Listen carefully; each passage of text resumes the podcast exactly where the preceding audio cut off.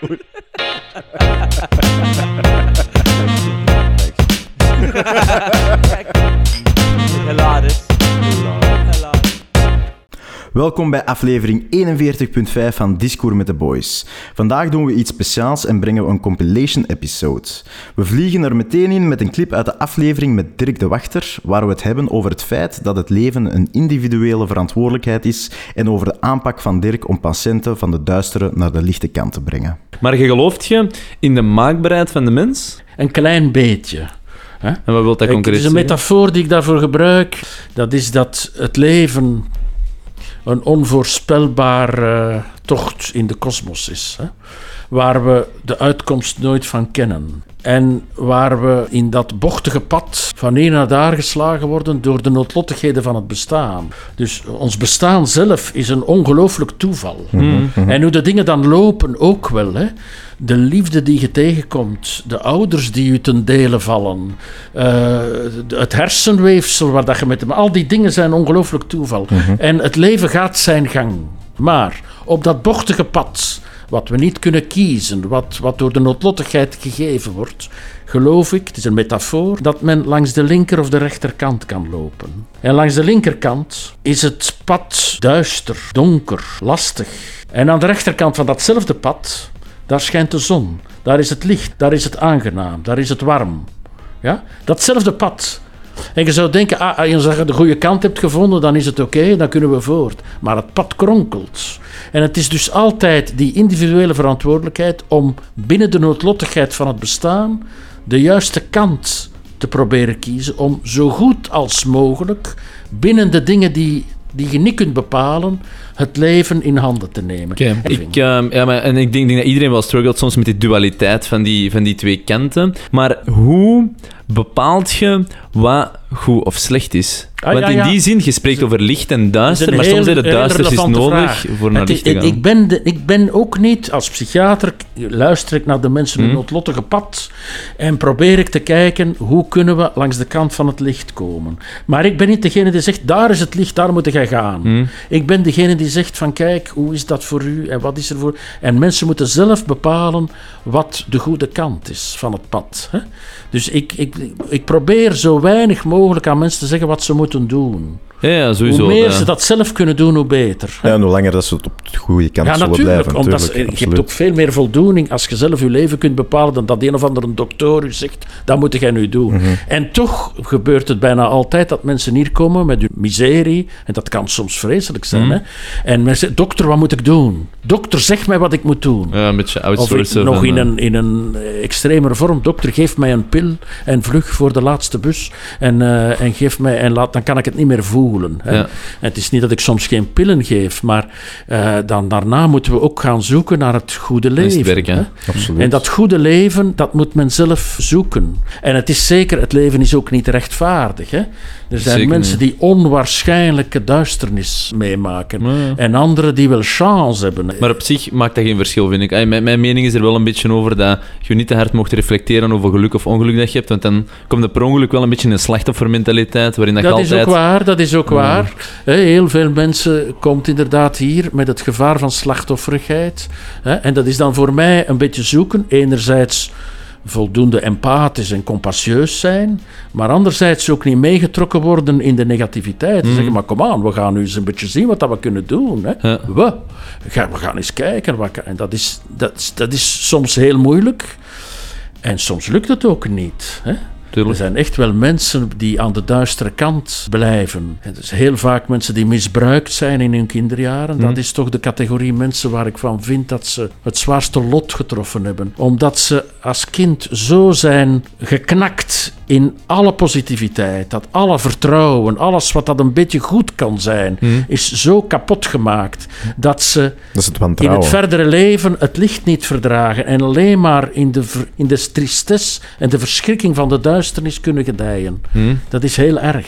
Hè? En eh, wat vind je dat daar een, een antwoord op moet zijn, of kan zijn? Blijven zoeken. Als arts moet men altijd aan de kant van de hoop staan. Zelfs na jaren en na, na mislukkingen en altijd, ik ben hier En ik geloof in de kant van het licht. Ik heb ook gezien dat ook mensen die uh, uit een incestsituatie komen enzovoort, Hmm. mensen die misbruikt, mishandeld zijn op gruwelijke manier als kind, dat sommige van die mensen er ook in slagen om de kant van het licht te zoeken en een goed leven te hebben. Altijd met beperkingen, littekens, zeker, maar een goed leven. Dat bestaat. Ik heb mijn doctoraat daarover gemaakt. Ik denk dat ik een beetje weet waar ik over spreek. Hè, dat ook mensen met verschrikkelijke achtergrond slagen er soms in om een goed leven te Maar dat zijn net maken. de coolste mensen, ik vind ik. bewonder dat ook. hè. Absoluut. Natuurlijk mogen we bij de focus op ons eigen leven niet vergeten om samen als maatschappij vooruit te gaan. Dit bespreken we met Sven Ornelis. Ik wou Eh, even terugkoppelen ja, naar uw begin, toen dat je begon. Eh, er zijn twee, twee zaken eigenlijk.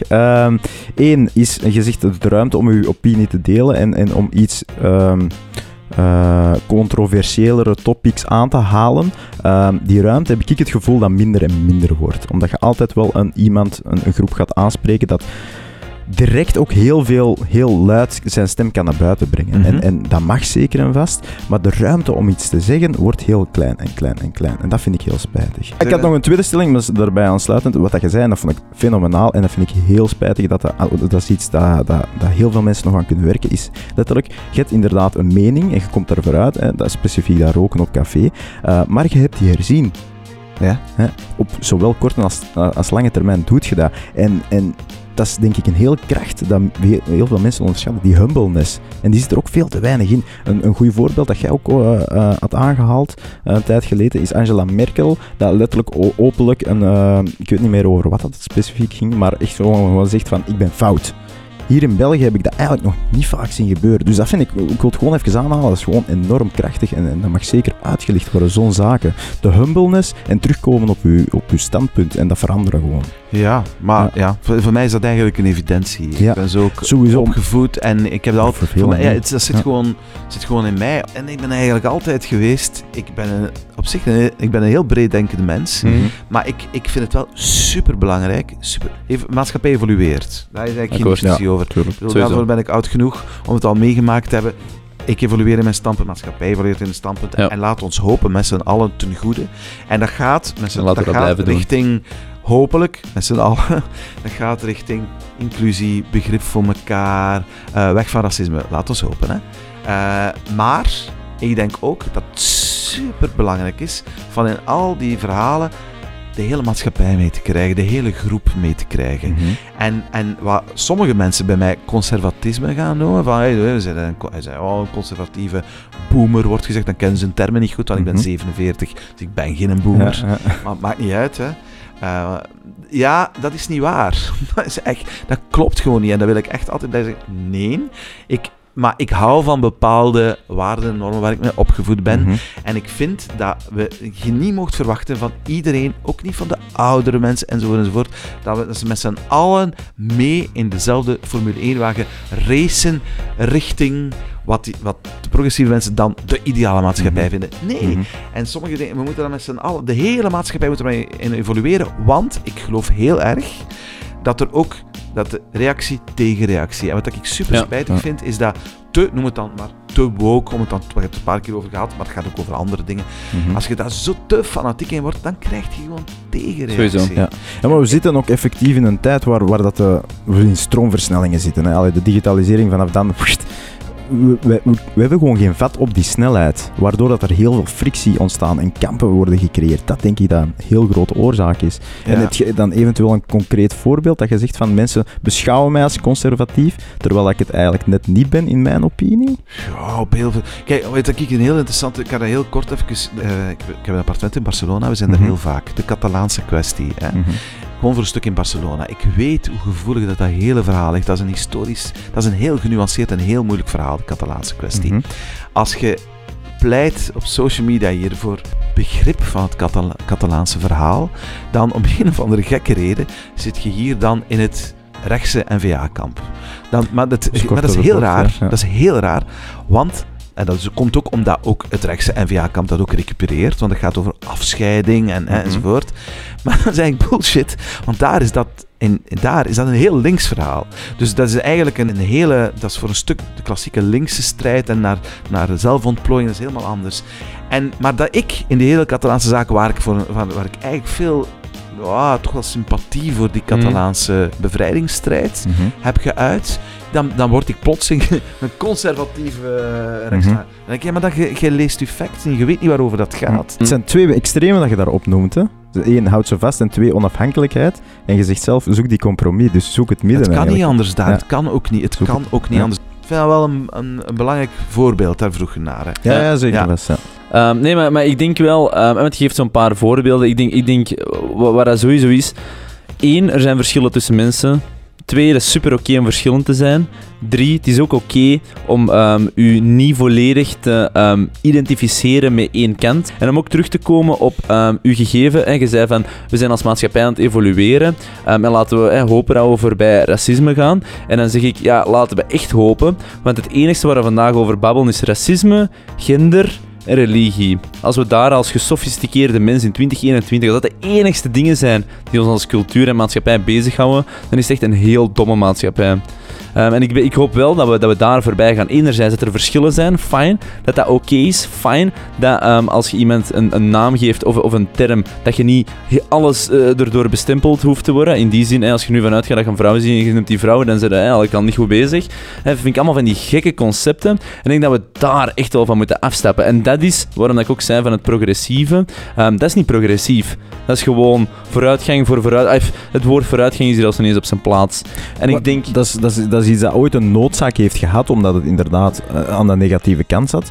Dat het eigenlijk naar het midden is gebracht door het extreem te trekken. Maar we zijn eigenlijk te ver in dat extreem aan het gaan. Ja, maar dat dat is ook, dat is ook een symptoom bestrijden. Weet je, dat is letterlijk corona gaan bestrijden met een vaccin. Dat moet, want sommige mensen hun immuunsysteem is zwak, maar je kunt beter een goed immuunsysteem hebben en dan, eh, dan, dan lopen dingen beter. Mhm. En wat ik daarmee bedoel is, don't be a fucking pussy. En dan bedoel ik ehm, echt gewoon van, mensen moeten eens terug een beetje ehm, skin ontwikkelen, waarin dat je gewoon dingen kunt dragen, waarin je je niet direct be- beledigd moet voelen. Eh, het ding is gewoon, als, als, als heel de wereld moet roepen dat jij oké bent voordat je oké voelt, dan heeft de wereld er niks mee te maken, dan ligt het aan u. En dan merkt u het minste dat, men, dat je iets zegt tegen iemand, voelen mensen zich aangevallen. En ik denk dat het heel belangrijk is dat we terug die eigenwaarde bij onszelf zoeken en leggen.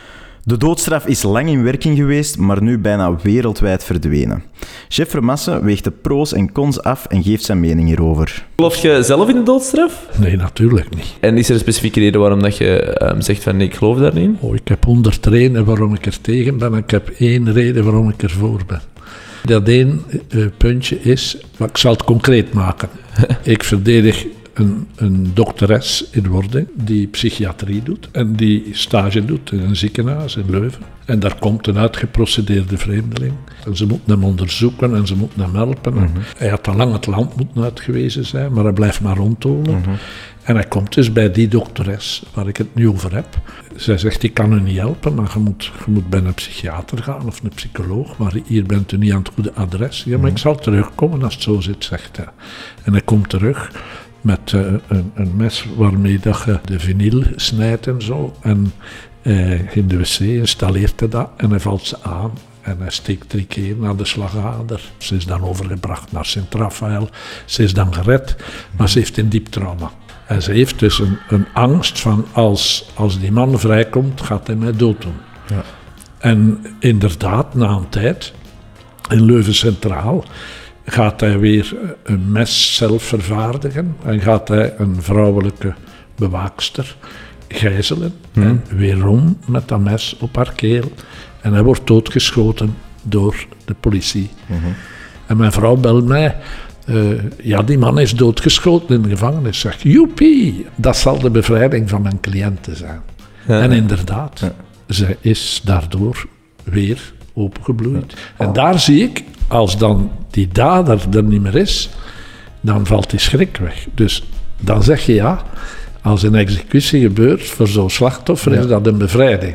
Maar dat is niet het enige argument dat je in je hoofd mocht hebben. Maar om te beginnen is een doodstraf geen straf. De moderne inhoud van een straf is, u heeft iets fout gedaan, daarvoor wordt u terecht gewezen of gesanctioneerd naar gelang de zwaarte van wat je misdaan hebt. Maar de straf moet u helpen om het in de toekomst beter te doen. Maar als je je dood doet... We hebben er een in Amerika die het kan vertellen, omdat die geëxecuteerd is, maar dat is weer Amerika. Er was een afspraak van zijn advocaat eh, dat het lichaam zo vlug mogelijk zou overgebracht worden in een zogezegde dodenwagen, maar dat was dan een operatiezaal. En ze hebben hem weer in leven gebracht. Dat weet men nu niet of hij zelfmoord gepleegd heeft of zich doodgedronken. Maar die kon niet leven met het idee van zijn executie. Dus we weten niet wat de inhoud van een doodstraf is. Wat doet je mensen aan? Dat is martel, dat is folteren. En, en jij gaat in naam van een, een menselijke maatschappij, gaat jij zeggen, je mag niet doden. Wij zijn ethisch zo waardevol in onze maatschappij dat we dat niet dulden. Maar omdat we dat niet dulden, gaan we nu nu dood doen. Maar ja, dat gaat niet. Hè. Met doodstraffen zien we dikwijls dat dat nieuwe moorden uitlokt. Bijvoorbeeld de moordenaar van de eerste president van Amerika had een executie gezien, een openbare executie, kon dat niet verwerken en heeft de president doodgeschoten. Ja. Om maar iets te zeggen. Je zit met een groot ethisch probleem, maar ook wat doet het uit. Maar ik heb nog nooit geweten dat door een executie er minder moorden zijn. Ook met Wies de Graven, directeur van Amnesty International Vlaanderen, spreken we over de doodstraf. Hij sluit zich aan bij de mening van Jeff en spreekt uit het perspectief van de Universele Verklaring en het Europees Verdrag van de Rechten van de Mens.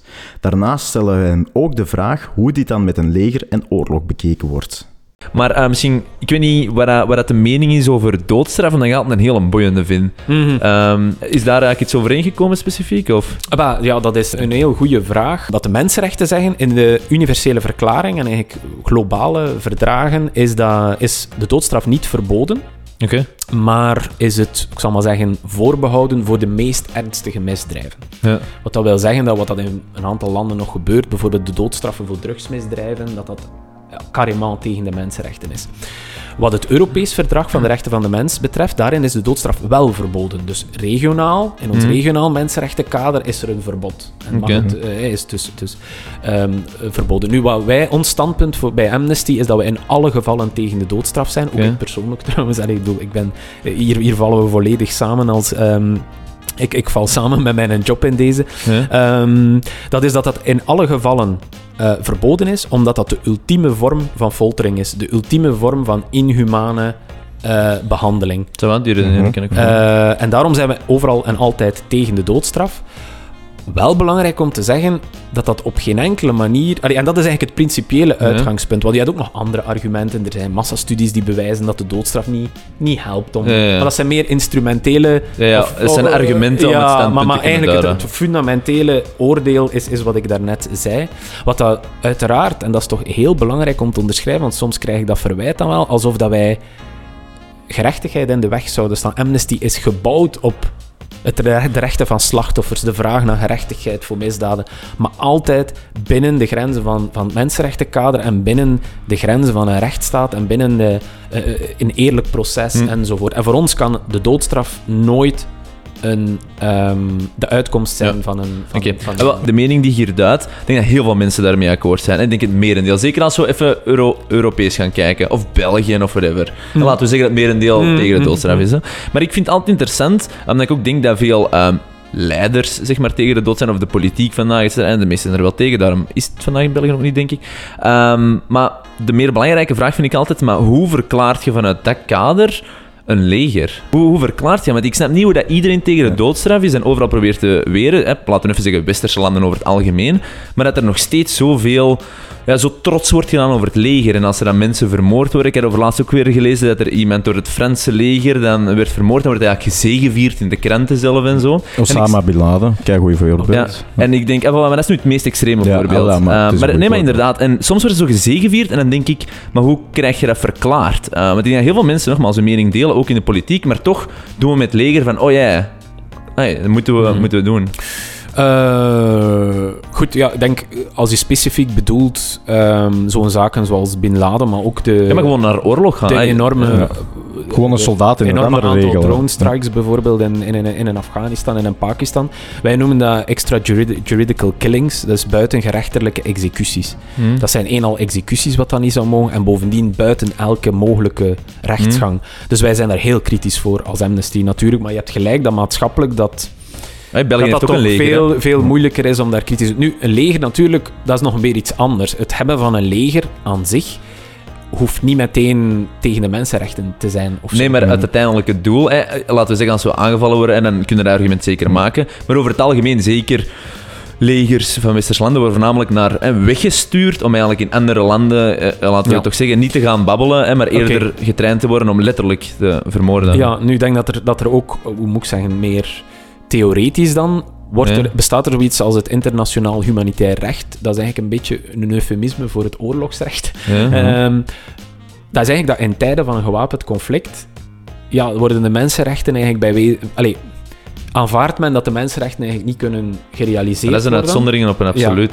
Dat is een uitzondering op. Maar er, zijn, er blijven nog altijd bepaalde Ja. regels bestaan. Bijvoorbeeld dat er een onderscheid moet gemaakt worden tussen burgers en strijders. En dat je niet schiet op burgers. Dat Bijvoorbeeld, zijn de rechten van de mens. Dat zijn ook Ja, mensen. Dus Want burgerrechten zeggen, dat mogen we niet Ja. doen, hè, want het zijn mensenrechten eerst en daaronder kunnen burgerrechten komen. ja, ja, of, of niet, niet, niet eh, tussen, tussen gewapende. De, de, mensen die betrokken zijn in het conflict en de mensen die niet betrokken zijn in het conflict. Dat je bijvoorbeeld niet een bom gooit op een ziekenhuis. Maar legers die we uitsturen zijn eigenlijk niet betrokken in het conflict en gaan eigenlijk proactief... is waar. Nu, het is natuurlijk om andere mensen te helpen, het is vaak met een goed doel. Ik probeer niet het doel af te breken. Nee, nee, nee. Maar ik wil maar gewoon zeggen, en ik bedoel het ook niet op u specifiek, maar ik vind het heel interessant omdat iedereen altijd zegt heel, eh, van oh, geen doodstraf. Maar ja, legers zijn er eigenlijk van hier tot ginder en dat, ik zeg, en dat wordt toch in zekere mate eh, gevierd. Ehm, en terecht, pas op, ik ben pro-leger. Ik denk dat er altijd een soort Ja. van verdediging moet zijn, omdat de mensheid is te complex om ervan uit te gaan dat iedereen dat respecteert natuurlijk. Maar ik vind toch dat we daar eigenlijk ja, dat we daar toch een duidelijke uitzondering maken en dat eigenlijk Dat niet zo. eens categoriseren onder een soort van doodstraf. Maar uiteindelijk is het van, ik judge wat je hebt gedaan, ergo je staat nu tegenover mij en ik ga je vermoorden, wat toch Ja, wel... ja, ja. Nu genoeg over de doodstraf. We halen in onze podcast vaak de media aan. We zaten daarom ook samen met Gert Izebaard, CEO van Mediahuis. We stellen hem de vraag hoe je een optimale krantentitel schrijft, maar ook waarom het nieuws vaak een negatieve ondertoon heeft. Maar wat ik wel heel interessant vind, is een soort van concept dat heel gekend is. Ik wil er ook niet overdrijven, maar is framing. En gewoon in de zin hoe dat je iets ja, presenteert, dat zegt eigenlijk al een beetje wat je het leest. En ik denk het meest belangrijke, wat echt wel impact heeft op, op het hele niveau van framing, is eh, titels. Titels van artikels. Zeker naar het digitale in een krant. Doe iets open, maar je ziet ook het volledige artikel en dan je leest altijd wel woorden of je nuances. Maar met ja, het digitaal is dat minder en minder. Omdat je een afbeelding ziet, je ziet een titel en dan selecteer je dat van daaruit, boeit het mij of boeit het mij niet. Misschien een heel kort introtekstje. Ehm, maar hoe leg je zelf, en dan bedoel ik ook weer niet, eh, geen hoofdredacteurvraag, maar gewoon filosofisch, je mocht gerust je eigen mening geven, of dat van Mediahuis, maakt niet echt uit. Ehm, maar hoe, hoe ziet je zelf naar, hoe moeten we de juiste titel formuleren die informatief is, die juist is, dat zijn nog twee andere dingen, en als derde die ook interesse wekt. Eh, want soms, en ik ben er helaas zelfs soms ook schuldig aan, hè. Je, je scrolt door dingen en je ziet verschillende titels die je semi-interesseren, maar niet genoeg om op het artikel te klikken. En dan zie je dingen passeren, je slaagt er natuurlijk op, zeker met een foto erbij. En soms denk je dan zoiets van, "Amai, dat is wel hè, een zotte uitspraak of hoe. Dan klikt er toch eens op en dan denk je, huh?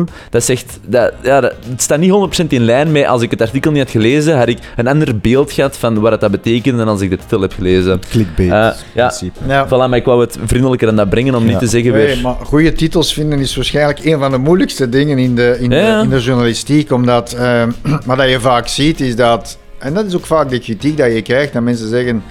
Oh, ik vond dat stuk, dat was eigenlijk wel oké, maar die titel erboven, Mm. dat gaf eigenlijk totaal de verkeerde, de verkeerde indruk, of dat zitten mensen op het verkeerde been. En tegelijkertijd, ja, een titel dient, een titel dient ook om mensen Interesse te inderdaad in een stuk te trekken. Tuurlijk. Zeggen, ja, lees- ook lees dat, lees dat stuk, hè, want anders... ehm, ehm, ik denk dat dat in de krant... Maar dat, is al, dat is een proces en je hebt, eh, je hebt titels die daar proberen wat, wat verder in te gaan dan, eh, dan, eh, dan anders. Ja, we hebben in onze groep hè, de Telegraaf, hè, waar ik al van Mhm. gesproken heb. Ja. Die zijn daar de, de koning in. Van clickbaity. Of- Titels enorm catchy eigenlijk te maken. ik, zal het, ik zal het zo, zo. Slim. Vraag beantwoord. maar natuurlijk online, ja, daar moeten we vooruit kijken. En ik denk dat we daar in het enkele jaren terug misschien wat meer ons aan bezondigden dat, je, dat het geen clickbait is. Dat je zegt, ja, ik zet hier een titel op dat je, ja, Nee. je moet er gewoon op klikken. En dan kom je op dat stuk en dan denk je, ja, Allee, wat was, wat, wat- wat was het dit dan? Die, die, dekt- die vlak dekt de lading en niet. Maar als je wat oh, serieus wil genomen worden, en je wil ook, want dat is het wat wij vandaag, toen was het eigenlijk nog over de kliks en de free content, en dat moest eigenlijk betaald worden door advertentie. Vandaag zitten we in een model dat eigenlijk veel interessanter is, waarin dat je eigenlijk mensen moet overtuigen om, ja, engageer u en, en Mhm. betaal, dan kan je dat ook veel minder, eh, kan je dat ook veel minder veroorloven. En kan je daar ook niet, je kan eigenlijk de mensen daar niet met, eh, eh, je kan ze niet voor schut zetten door met titels te komen die dan vo- volledig de vlag niet dekken. Highland slaagt er goed in, hè, maar oké, los daarvan. Highland is, is een andere, dat is nog steeds een andere nieuws. titel. Dat is nog steeds nee, nee, nieuws, absoluut. maar- is- goed, ja, dat is een is afweging die iedereen wat moet, Mhm. wat, wat moet maken. En ja, zo'n is, o- is ook een stukje, mensen komen daarop ook op een stukje om hun tijd te verdrijven. Ja, ja, dat is een Als Instagram een scroll stukje of als een Facebook entertainment. scroll. En ook, ook liever dat ze dat doen dan dat ze op, eh, op Facebook of op Instagram eh, zitten. Niet akkoord, Dus, want daar straalde wel uit. We zijn nieuws en op Instagram weten, dit zijn mensen hun opinies. Dus ik ben niet volledig akkoord, maar ik snap wel wat je wilt zeggen. En beter dat je zelf probeert te informeren dan gewoon numless content consumeren.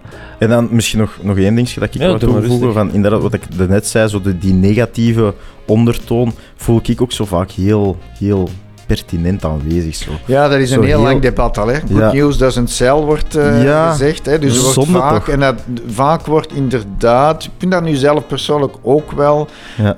ehm, dat er meer gekeken wordt naar wat gaat er mis dan wat gaat er goed. Ja. Dat is eigenlijk wel een journalistieke reflex in de zin van wij moeten de waarheid bovenbrengen. Sensatie. Wij ja. moeten, oh, dat weet ik niet, dat is sensatie, dat is eerder van... Allee, ik bedoel, dat, Dat is onze rol om dat, om dat te doen. Want anderen zullen Ja. wel vertellen wat, dat, wat, dat, wat dat er goed Mhm. gaat. Maar dat is wel een kritiek die je vaak hoort. Ja. Dat, is, dat is echt wel iets wat je, wat, je, wat je vaak hoort. En hoe breng je dan goed nieuws op een manier dat ook interessant is? Want dat is ook Ja. wel vaak. Nee, Maar veel mensen Ja. zeggen, ja, oké, maar what's in it? Hè? Wat, wat, Ja, wat waar- toegevoegde waar- waarom zouden we dit, informatieve zouden we dit waarde? brengen? Maar het is wel een, een debat dat, ik, dat vaak gevoerd wordt en dat ik vaak hoor. Zo van, ja, waar moet Ik denk dat daar inderdaad negatief wel ruimte is om... En hoe schets je dan dat beeld van de, van de wereld? Dat Mhm. is, ehm, ja. Ja, maar dat is een beetje denk ik ook waar wij met onze podcast mee struggelen. Hè. We stellen Ja, heel veel absoluut, vragen, absoluut. maar het zijn ook de kritische vragen waar dat de pijnpunten liggen en Mhm. niet wat loopt er allemaal goed. Omdat de- het probleem is met de dingen die er vaak goed lopen, dat zijn zo basic assumptions waar je al een beetje van uitgaat dat Ja, die zijn gewoon ook vanzelfsprekend minder is. interessant. Hè? Ehm, dat is goed, dat is gewoon, daar moet niks ja. aan veranderen, dus dat loopt. Ja, dat is waar de Punt. status Ja. quo vaak. Daarom is het Ja. ook goed, omdat de status quo is en dat zegt soms ook iets. Mhm.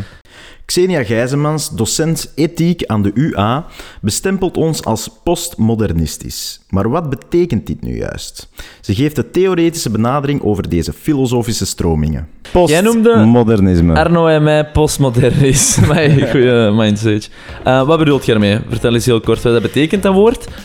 Nu, het- postmoderniteit is een begrip eigenlijk dat, dat is ingeleid geleid door eh, Jean-François Lyotard, dat is een filosoof. In 1969 heeft hij eigenlijk gezegd, eh, alle grote verhalen zijn geclashed. Hè. Het, eh, het kapitalisme, marxisme, communisme, liberalisme, maar ook het katholieke geloof, bijvoorbeeld het katholicisme. Hè. Vroeger was dat een draad, een rode draad in ieder zijn leven. Ja. En nu zitten we eigenlijk zo'n beetje in een tijd waarin dat niks nog... Er is geen absolute waarheid. Dat is een heel belangrijk onderdeel van die postmoderniteit. Met gevolg ook wel een beetje onzekerheid, relativering. hè. We leven op de maalstroom van het leven. We gaan mee met de golven. Dus dat is een, metafoor die vaak gebruikt wordt. De parabel van de maalstroom. We zitten op... Ja, je kent de maalstroom is in een draaikolk. Ja. Dus... eh, en, en de, ook de, de wegwerpmaatschappij, het overconsumentisme. We maken ons maar alles eigen, eigen, eigen, eigen, omdat we authentiek willen zijn. Maar is het eigenlijk nog wel authentiek? Hè? Wat is eigenlijk de definitie van authenticiteit? Dat is ook nog zoiets. Hè? Wat is er nog eigen aan postmoderniteit? Ja, dat is zo inderdaad, dat, dat speelse, het ludieke, het eclectische. Hè? De verschillende elementen samen. Heel over heel serieuze dingen praten, over de dood. Maar evengoed ook over zoete dingen of, of, ehm, of erotische dingen. Of, allee, zo eigenlijk een mengelmoes van alles. Dat allemaal kenmerken van die postmoderniteit. En dat is eigenlijk een filosofische stroming waarin dat wij nu in zitten. Wat dat we zeggen, van, we zijn zo op een punt gekomen dat zo heel het eh, overlevingsdoel van de mensheid zo wegvalt. En nu zitten we zo in een, een beetje zo een gat dat de mensheid is gevallen. En daardoor dat alles door elkaar komt. En wat what's next? Wat is het nu? Wat, wat is de mens zijn doel momenteel? En dat is, er zijn zoveel antwoorden op. Er zijn zoveel mogelijke richtingen op. En daarom dat dat nu zo allemaal... We zitten in een hele gekke periode. Ja.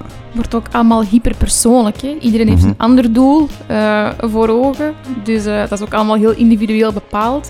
Heel veel mensen willen zich hyper-individueel uiten. Hè? Ook weer vanuit die autonomie en die zelfontplooiing. Hm. Dat vind ik, eh, dat vind ik ook wel zo wat eigen ook aan, aan, aan deze tijd. Maar toch ook wel zo langs de andere kant, en dat is ook weer die paradox, wij zoeken ook naar geborgenheid. Dus eh, die, die relationaliteit die is al van in het prille begin van als wij... Wij worden geboren uit onze moeder, dus we hebben een verbondenheid al met ons mama hè, van, in, van in een buik. Dus wij zijn eigenlijk primair het eerste, dat is wij zijn intens verbonden, wij zijn relationeel. Dus vandaar, we willen ons hyper individueel uiten, maar we hebben ook wel die verbondenheid en die solidariteit. En ja, dat komt eigenlijk altijd terug. Dus, en ook in die postmoderniteit vind ik dat heel belangrijk. Het zoeken naar geborgenheid, omdat je zegt, we zitten een beetje in een gat. En dat is ook zo, wat is het doel in ons leven? Dat is ook de reden volgens mij dat er zoveel boeken verkopen over spiritualiteit en, en zingeving en mindfulness. En als ik praat over spiritualiteit, heb ik het niet over hocus pocus en weet ik veel wat, maar nieuwe vormen van eh, vloeibare spiritualiteit, boomknuffelen, mindfulness, de hekserij, de, de wicca, yoga enzovoort. Dat, is eigenlijk wel, dat zijn dingen die we heel vaak zien bij jongeren. Die willen toch echt zo iets doen of ze voelen gewoon echt van ik sta niet meer in het centrum. Hè. In de moderniteit, vroeger, dan eh, hadden we zoiets van hè, autonomie en zelfbeschikking was toen ook nog super hard allee, het summum. Maar ook zo echt van hè, de volgende dag moet beter zijn als, als gisteren, vooruitgangsoptimisme. En we kunnen alles oplossen, technologie, dit en dat. En dan waren er twee oorlogen en dan was het zo van oei shit, amai. We zijn precies toch niet het middelpunt, de mensheid. Vandaar dat er in die postmoderniteit ook een heropleving is van het goddelijke en het spirituele. Zeg ik dat we allemaal christen zijn en dat wij terug gelovig katholiek zijn? Dat niet, nee. Maar wij hebben terug die gevoeligheid wel voor het feit... Wij voelen dat wij onszelf... Wij staan niet meer in het centrum. Hè. Wij decentreren ons eigenlijk een klein beetje. Filosofisch gezien, hè. Ja. Ergo, we zoeken terug van alles. En ik denk ook inderdaad dat, hè, dat 100, 200 jaar geleden de, de wereld ook veel, veel kleiner was. En een universum, zo van, oké, dat is daar. En nu is dat van, eerder van, oké, is een bolk, een stipje in het universum. En dat dat zo, die, die switch heeft een beetje gemaakt ook. Hè. Ja. Dat inderdaad, wat dat je daar zegt van, de mens staat niet meer centraal. Nee, inderdaad, want wat zijn wij? Wij zijn niks, we zijn sterrenstof.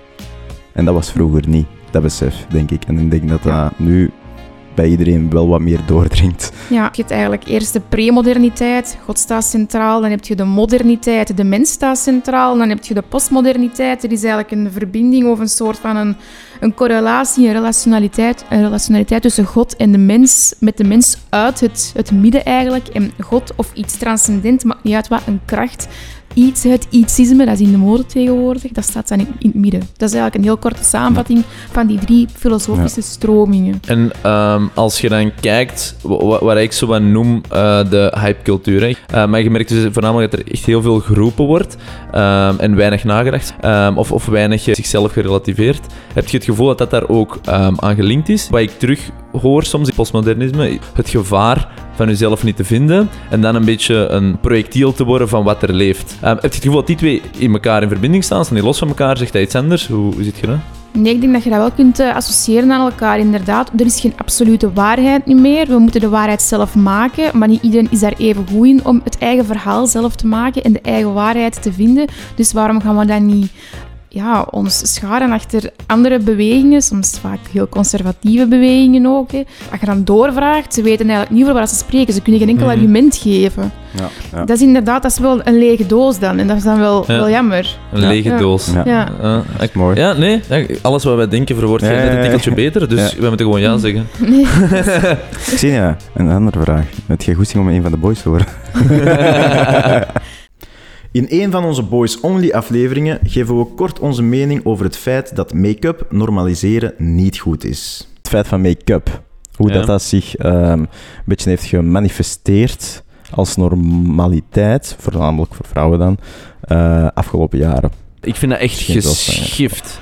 Ehm, ik weet niet waarom dat ik dat zo geschift vind, want uiteindelijk, eh, het is, we, we tonen allemaal in zekere mate een expressie, ook door kledij dat we dragen. Ik, Mm. probeer, ik ben er altijd semi-neutraal in, ik draag over het algemeen neutrale kledij, dus dat is een beetje mijn mening. Maar, ehm, maar ik vind het zo zot dat we inderdaad gewoon puur op basis van, van geslacht eigenlijk, ehm, zo zelf een idee hebben van wat dat betekent en dat de maatschappij precies verwacht dat ehm, je je schminkt. Ik vind dat geschift. Schminkt. Ge- Ik vind het echt... Schminkt. Wat, zo noemt dat? Zo zeg je dat toch? Ja, ja, klopt. Ehm, maar nee, De manier dat je het opzij was gewoon... Schminkt. Schminkt. maar, Ja. Schminkt jij u. maar, eh, maar nee, Schmink jij, schminkt wij, schminken. Sorry, ik vond het... fucking Sorry, hell. ga verder. Ehm, maar, eh, ja, maar zo zeg je dat toch? Hoe zeg jij het dan? het klopt. Ah, Ik vond het voilà. grappig de manier dat... Ja, maar dat heeft niks met mij te maken. Dat Nee, heeft te maken absoluut. met het woord. Ja, maar het voelt betrekking te hebben op mij. Ik me persoonlijk aangevallen. Eh, nee, nee. Maar, ehm, maar nee, ik vind het echt wel zot. Want ik weet ook bijvoorbeeld zo... Ik denk, ja... Ja, ik denk, toch wel een paar van mijn vorige vriendinnen... Heb daar ook echt wel zo proactief mee moeten afleren. Om echt zo te tonen van... Dat, dat heeft echt geen effect op je uiterlijk. Allee, ja, dat heeft wel een effect. Maar dat is zo... Probeer daar niet...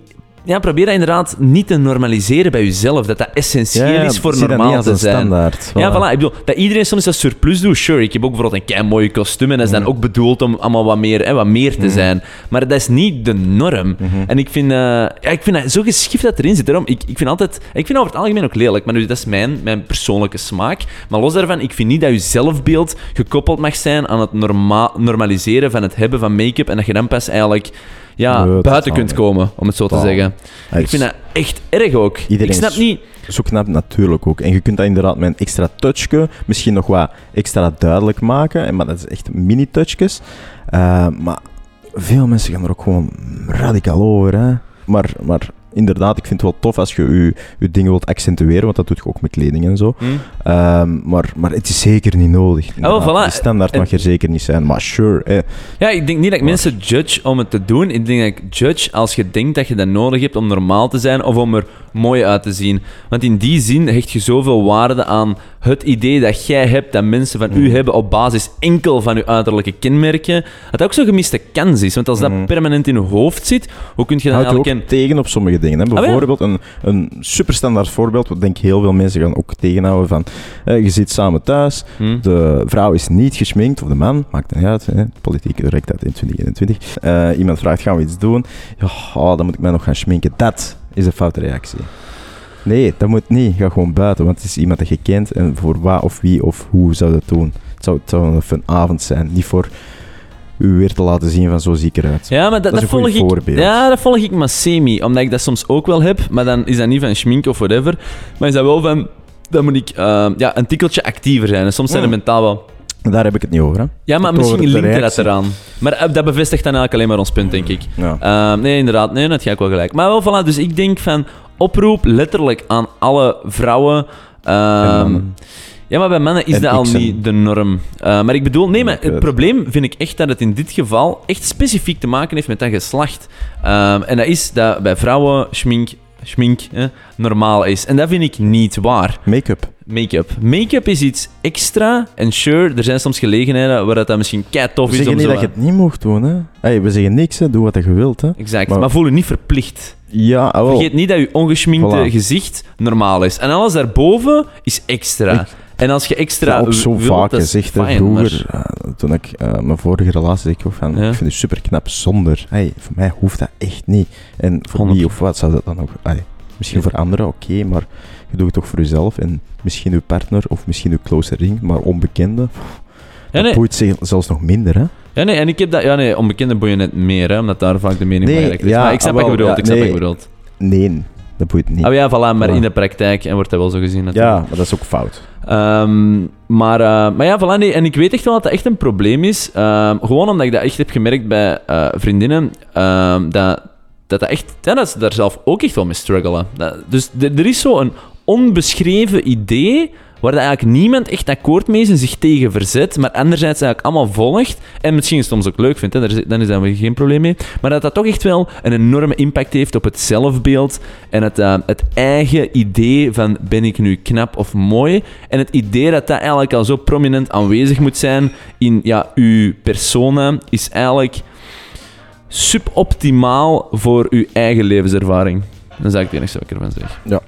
Kan ik mij vinden. Maar, eh, maar dus, voilà, echt wel oproep. Als je het gevoel hebt, "Oh, ik heb echt geen goesting met de schminken, doe het niet. Ik wil echt niet. Just let it go. Let it go. Denk dan Frozen, voilà. Ja. Alle worries zijn gone dan. Met Ivan van de Kloot, hoofdeconoom van de denktank Itinera, hadden we ook een enorm interessant gesprek. We behandelen met hem de vraag of het parlement nog goed functioneert. Misschien een praktische vraag. Ik hoorde zeggen, verantwoordelijkheid binnen het bestuur, laten we het even noemen, hij is te, te laag, te weinig aanwezig. Is wat juist? Wat zijn pff, twee, drie stappen die ehm, een stap in de juiste richting zouden kunnen zijn? We zijn nu hier, Ja. what's next? Wel, ik heb in mijn recentste boek 300 bladzijden geschreven over allerlei sleutelveranderingen die nodig zijn. maar als ik, het, als ik bij de meest belangrijke Hmm. moet uitkomen, dan begin ik bij het parlement moet zijn rol vervullen. En eigenlijk komt het erop neer, onze instellingen moeten werken. Want die democratie, we hebben die gecreëerd... En de mensen doen alsof, ja, nu bestaat die. Nee, Ja. dat kan een heel grote fictie zijn. Op, het op ook. papier bestaat die, maar Ja. vervult die haar rol? Dat is de echte vraag. En, wat is En, en, en dat betekent, wat is de, het verschil tussen de werkelijkheid en de fictie? Hm? En de, de werkelijkheid is, parlementsleden krijgen s'morgens een lijstje met zo hoort u te stemmen vandaag. Maar het punt is, ehm, de macht zit niet meer in het parlement. En dat is, not, dat is onze fictie. Onze fictie is, wij hebben een parlement van volksvertegenwoordigers. Die vertegenwoordigen overigens het volk, niet de partij. Ja. En ik heb in verschillende werken van mezelf verwezen naar parlementsleden, zoals Ivan Majeur, nadien nog burgemeester van Brussel geworden, die letterlijk in het parlement zei, wij gaan geen onderzoekscommissie oprichten over Dexia en wat daar is misgelopen, want dan komen we bij onze eigen mensen uit. En ik heb dat echt zo benadrukt in mijn boek, want die toonde eigenlijk hoe groot de fictie afwijkt van de werkelijkheid. Namelijk, ik vertegenwoordig niet het volk, ik vertegenwoordig mijn eigen clan, Ja. mijn, eigen, mijn eigen partij. Maar dat is dus niet zoals het hoort. nee, maar dat is wel het verschil tussen de fictie en de werkelijkheid. Maar het is compleet zijn doel voorbijgeschoten. Ja. Het, is, het is geperverteerd. En, en daarom, u vroeg mij, wat zijn de sleutels? Hm. Eén, het parlement moet zijn werk doen. En dat is effectief het durven benoemen en het durven, het durven aanklagen van mensen. Open uw ogen. Want we zitten hier vlak aan de overkant van het parlement. Ja, ja. Dat, dat, dat is een fictie vandaag. Het alle- functioneert niet meer zoals, het, zoals we het uitleggen aan onze kinderen. En vanaf dat iets niet meer functioneert zoals we het uitleggen aan onze kinderen, dan zitten we met een groot probleem. Want dan zijn we eigenlijk aan het liegen. We liegen eigenlijk over heel ons, ons bestel op dat, op dat niveau. Nu, de tweede die ik daarin zou benoemen van grote veranderingen is de particratie inderdaad, namelijk de partijfinanciering. Partijen, en ik spreek hier over politici, die zeggen tegen mij letterlijk maar het ons interesseert ons niet meer leden hebben, een ledenpartij zijn. Een bepaalde partij die vroeger had die een leden. En die ha- dat betekende vroeger ook dat daar de financiering Ja, voor de partij eh, vandaan kwam. Nu, daar hebben we dan zogezegd vermeden, afgebouwd, omdat dat tot, corruptie partij? en dergelijke Nee? kon leiden. Ja, er zijn bedragen per per donateur die geplafonneerd zijn. Nu, daar kan je allemaal wel inkomen dat daar een motivatie voor was. Maar vandaag komt, komen de middelen gewoon uit het belastingsgeld. Hm? En de politicus die mij zegt: Ja, maar wij hebben gewoon zoveel geld. En wij kopen gewoon een dure campagne vlak voor de verkiezingen.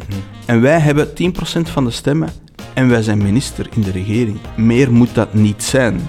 Want een kwart van de stemmen die gaan toch verloren, zegt men dan, klassiek, naar het Vlaams Belang. Die tellen niet mee in onze wedstraatrekenkunde. En dus met 10, 15 procent van de stemmen zijn wij eigenlijk een machtspartij. Ja. En dan zitten wij in het bestel en dan kunnen wij beleid voeren. compleet En fout, dus, hè? maar Ja. het punt is, vroeger moest je nog een partij zijn met een overtuiging die uw leden in gang zetten. Nu, ja, maar wij kopen gewoon een campagne vlak voor de verkiezingen en wij hebben die leden eigenlijk niet meer stoel, nodig. Ja. En dan wijkt die partij altijd maar e- meer af van de principes van Mhm. die partij. en dan, en dan, maar dat, en dan verliest je je bevolking. Die bevolking die zegt, ja, maar jullie noemen jullie zo, blauw, rood, geel, weet ik wat. Ja. Maar jullie, wij zien gewoon elke dag dat die principes voor jullie niks meer betekenen. Nee. Ik was recent in een debat eh, met eh, politiek filosoof Stefan Rummes van de KU Leuven. Ja. En die was eigenlijk zo alles aan het minimaliseren. Het is allemaal nog, valt allemaal wel mee in ons land. Want we hebben toch wel iets de nodig dat de mensen het begrijpen. Dus we moeten alles visibel maken. En daarom mag het politiek systeem ook een stuk theater zijn. Nu, dat is overigens... Dat is een gevaarlijke uitspraak. Nee, dat is, niet alleen een, eh, dat is niet alleen zomaar een uitspraak, het is de titel van zijn boek. Ik begrijp dat tot een zeker niveau. Namelijk, je moet iets wat heel saai en complex kan zijn, voor iedereen begrijpbaar maken. Mhm. Dat, visibiliteit is belangrijk. Dus ik maak mij daar niet druk over dat veel discussies op een heel oppervlakkig niveau gebeuren. Dat zit het probleem niet. Maar het probleem ontstaat wanneer de politiek eigenlijk zegt van, maar wij hebben die, wij, wij hebben die leden niet meer nodig. En eigenlijk komt het erop neer, als ze zich zo laten laven aan de financiën van de overheid, dat ze volledig losgeslagen zijn van wat er leeft in de bevolking. En dan zit je met een groot probleem. Men spreekt mij van al twintig jaar aan van zou je zelf geen politicus willen worden. En dan zeg ik vaak, maar als het systeem werkt zoals het nu werkt, dan hoor ik daar niet in thuis.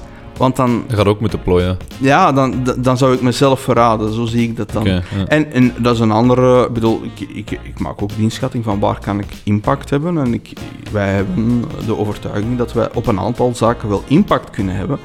Maar het gaat zo traag en het, er zijn zo'n diepe problemen waarvoor heel veel mensen blind zijn. 30 jaar lang stemmen de mensen op verandering en ze krijgen ze niet. En ze verstemmen dan op de Dekker of Leterme of weet ik welke, Steve Stevaart of een andere Maar ze krijgen die verandering niet. En dan is de vraag waarom.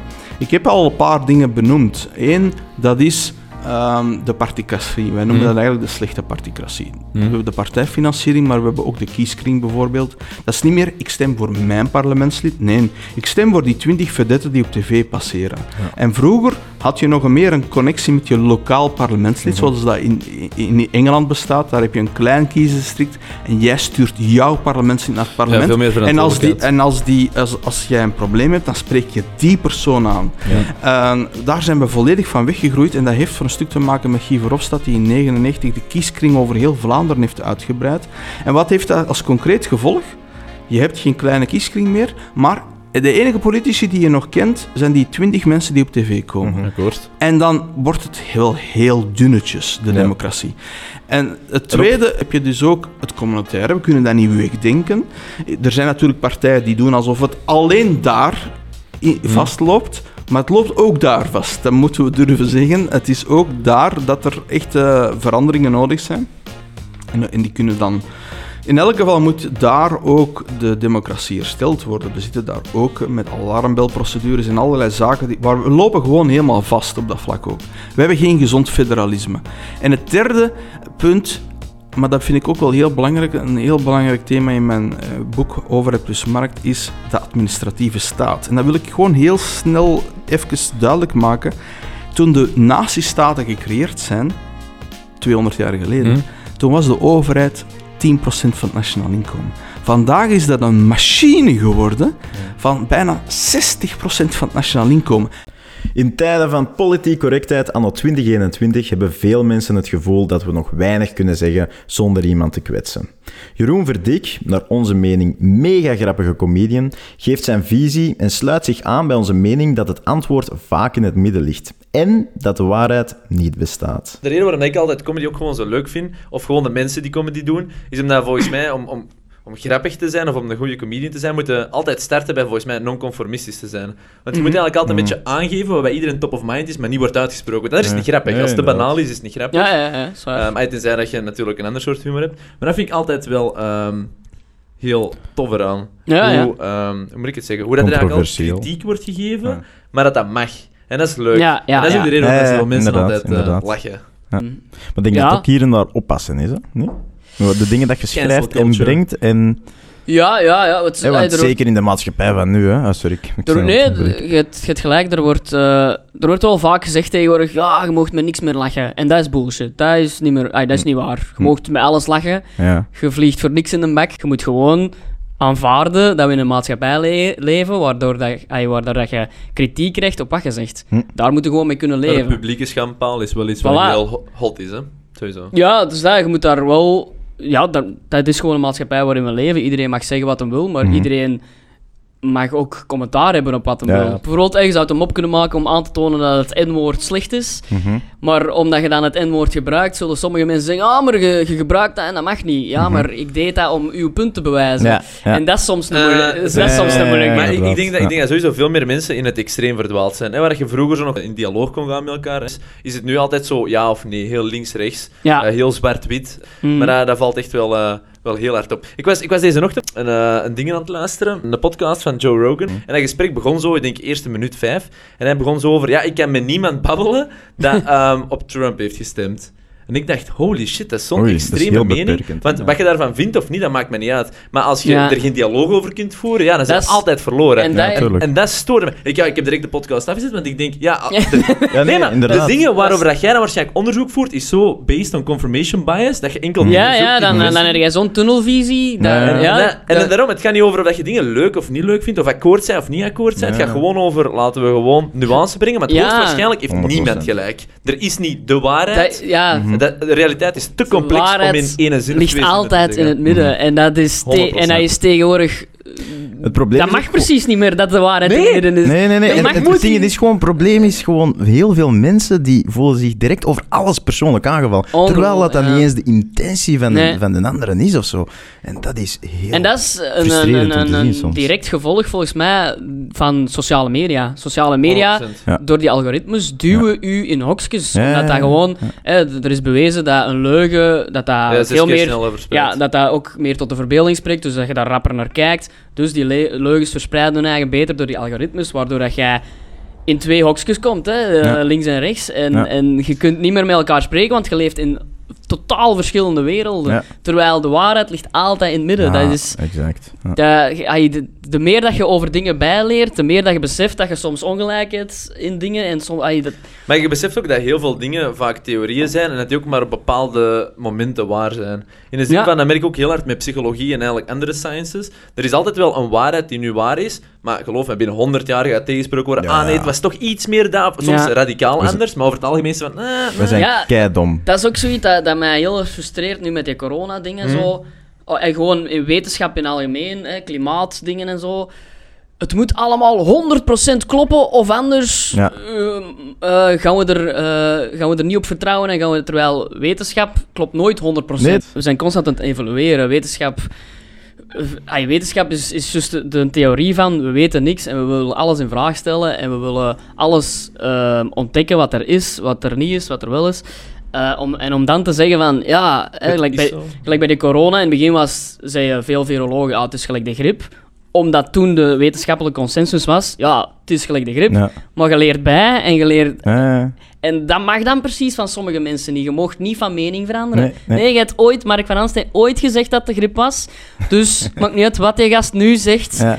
Ja. Ja. nee, dat is een wetenschapper die eh, stelt zijn mening bij naar, aan de hand van de informatie dat je krijgt. En dat is een goede manier om te leven, Ik denk, vind ik. Zeker, ik denk zeker, wel, om maar- even eh, terug te koppelen, over social media. Hoe ik het omschrijf, is je hebt heel veel eendimensionele karakters. En wat ik daarmee bedoel, is volgens mij dat er, ehm, er veel minder zekerheid is over identiteit. En dat mens, en je voelt dat social media heel hard zo het ik wil erbij horen, magnified tot en met. Ja, en dat dat er eigenlijk voor zorgt van, hm, wat is mijn eigen identiteit? Omdat het is veel leuker, eenvoudiger om eigenlijk allemaal trends mee te springen. Ja, En, ik, en dat merkte super hard met social media. Hè. Ehm, er zijn een heleboel topics, maakt niet echt uit, die altijd zo aan het daglicht komen. Mhm. Iedereen springt erop en binnen een maand later spreekt er ook niemand niet meer over. Ja, die crazy. mensen in de eerste plaats ook moeten zwijgen. Je hebt mensen die er constant mee bezig zijn. Ik bedoel, spreken er altijd over, maar dan heb je zo die, de hype mensen. En Ja, helaas ja, is dat de ultieme meerderheid eigenlijk. ja. Uh, maar ik geloof erin dat dat echt wel komt omdat volgens mij zo weinig mensen zich vragen hebben gesteld van wat is eigenlijk mijn identiteit, wat is eigenlijk mijn mening? En ook zelfvertrouwen hebben gekregen Ja. in het feit dat ze anders zijn, non-conformistisch, ergo waarom dat ik comedy Ja, cool ja. vind, ehm, dat dat gewoon oké is. Om, om gewoon een eigen mening te hebben, dat dat soms iets wat, wat Ja, frictie geeft. het is- het is- en dat is echt super oké. Het is tegenwoordig, mensen kopiëren gewoon de mening van de groep waar dat ze bij horen, zonder erbij na te denken. En die spuwen die er dan ook En die- uit. En voilà. Terwijl je moet gewoon kritisch nadenken over alles. Niet alleen over de meningen die akkoord zijn met u, maar ook diegenen die Nee, niet akkoord en gewoon zijn eens stilstaan bij de feiten en eens vragen stellen. Gewoon Ja, echt hè. dat, hè. Want heel veel mensen stellen gewoon niet eens vragen. Die, die gaan gewoon, die krijgen iets binnen.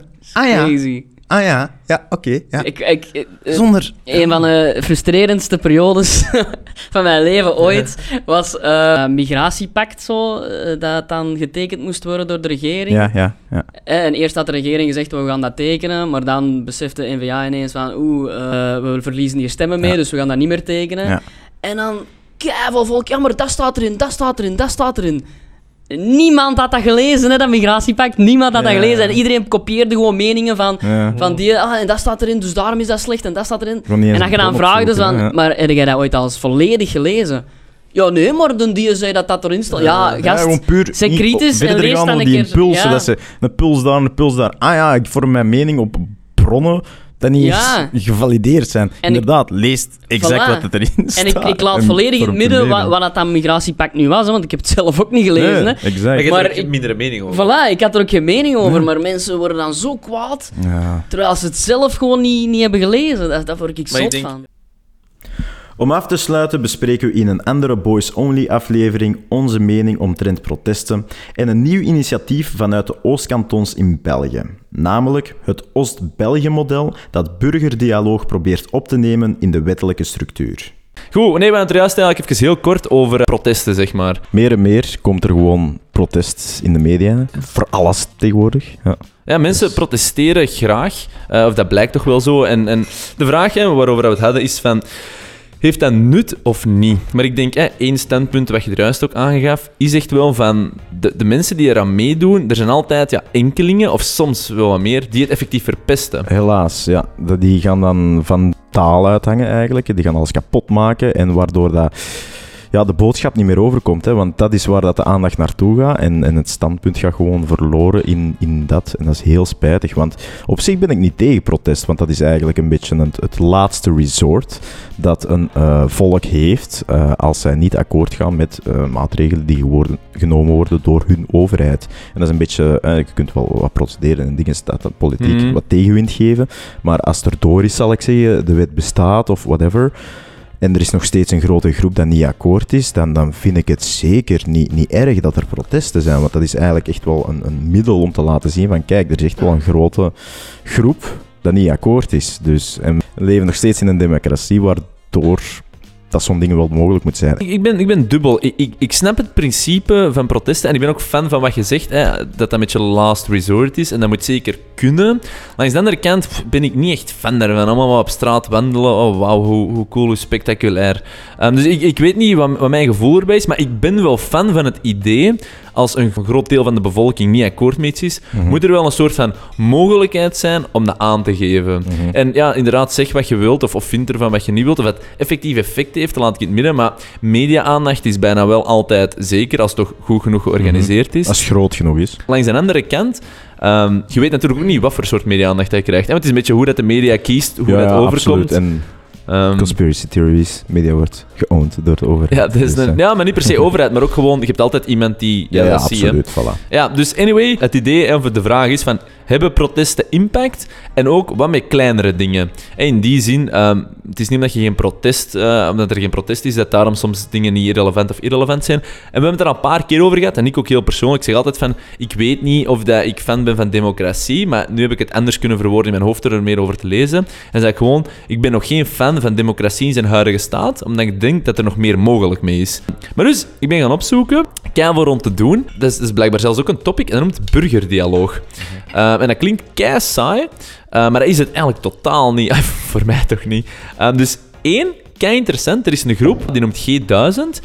En die is eigenlijk bezig met democratic innovation. Ik vind het fijn om eindelijk bronnen te zien of Fucking informatie nice, die bezig zijn met oké, hoe kunnen we het beter doen? En dus in België heb je ook zo'n groep en die noemt um, de Vrijdaggroep. En dat zijn eigenlijk uh, jongeren zonder politieke alliantie, dat eigenlijk een soort van denktank is. Maar heel specifiek hebben we dus iets geschreven over burgerdialoog. En we zijn zelfs een van de eerste ter wereld. Maar heel kort gaat het er eigenlijk om dat ze eigenlijk gewoon een burgerraad hebben ontwikkeld. Mhm. Mensen worden gewoon at random uitgenodigd via een random loterij. Mensen kunnen zeggen, ben je geïnteresseerd of niet geïnteresseerd. En die zijn eigenlijk constant bezig met eigenlijk hun input te geven over topics. Zelf voorstel doen, zelf discussiëren over waar moet naartoe en wat niet. Voordeel is ook aan die burgerraad, er zijn geen politieke allianties daar. Dus het zijn gewoon mensen en die zijn niet bezig met ben ik rechts, ben ik links, wat vindt mijn partij. Nu, het nadeel is, het zijn momenteel aanbevelingen. Dus je kunt hè, de politiek nog niet per se dwingen van doe hier iets mee, volg dit. Idealiter gaan ze op een drempel geraken eigenlijk, dat je uh, vanaf dat zo'n voorstel eigenlijk zoveel likes, zullen we het even noemen, dat ze effectief dat de, de overheid er iets mee moet doen. Ja, ja. Maar het sluit wel aan bij iets wat ik eigenlijk al een aantal Mhm. jaar in mijn hoofd heb, is zo gewoon een online platform, een beetje, hè, van, Ja, ja, van een waar, dat je, waar je kunt waar dat je shit kunt ook zo topics aanmaken en dan daar ook inderdaad van mensen sensibiliseren van kijk, hé, deze is mijn gedachte, uh, sluit jij je Mhm. daarbij aan en dit en dat. En dat je zo op, op een manier een soort van stemming online kunt doen en van die zaken. Of, of dat, dat dan de partijen misschien hè, voorstellen kunnen doen waarop dat dan letterlijk heel België kan Ja, stemmen. ja. En je hebt- al een digitaal burgerprofiel. Kan, hè, dus- Voilà, inderdaad. Dus dat is eigenlijk democratie 2.0. En eigenlijk is dat democratie Ja, ja, 1.0. Maar we zitten nu gewoon op 0.5. Exact, Dus- exact. Ehm, je hebt zoiets gelijk, ik weet niet wat je kent, change.org. Die doen eigenlijk ook constant online petities. Ehm, dus je kunt daar gewoon zelf iets lanceren en dan kunnen mensen daarop stemmen. En dan eh, vanaf x aantal miljoen of zo, Mhm. en dan doen ze er vaak iets mee.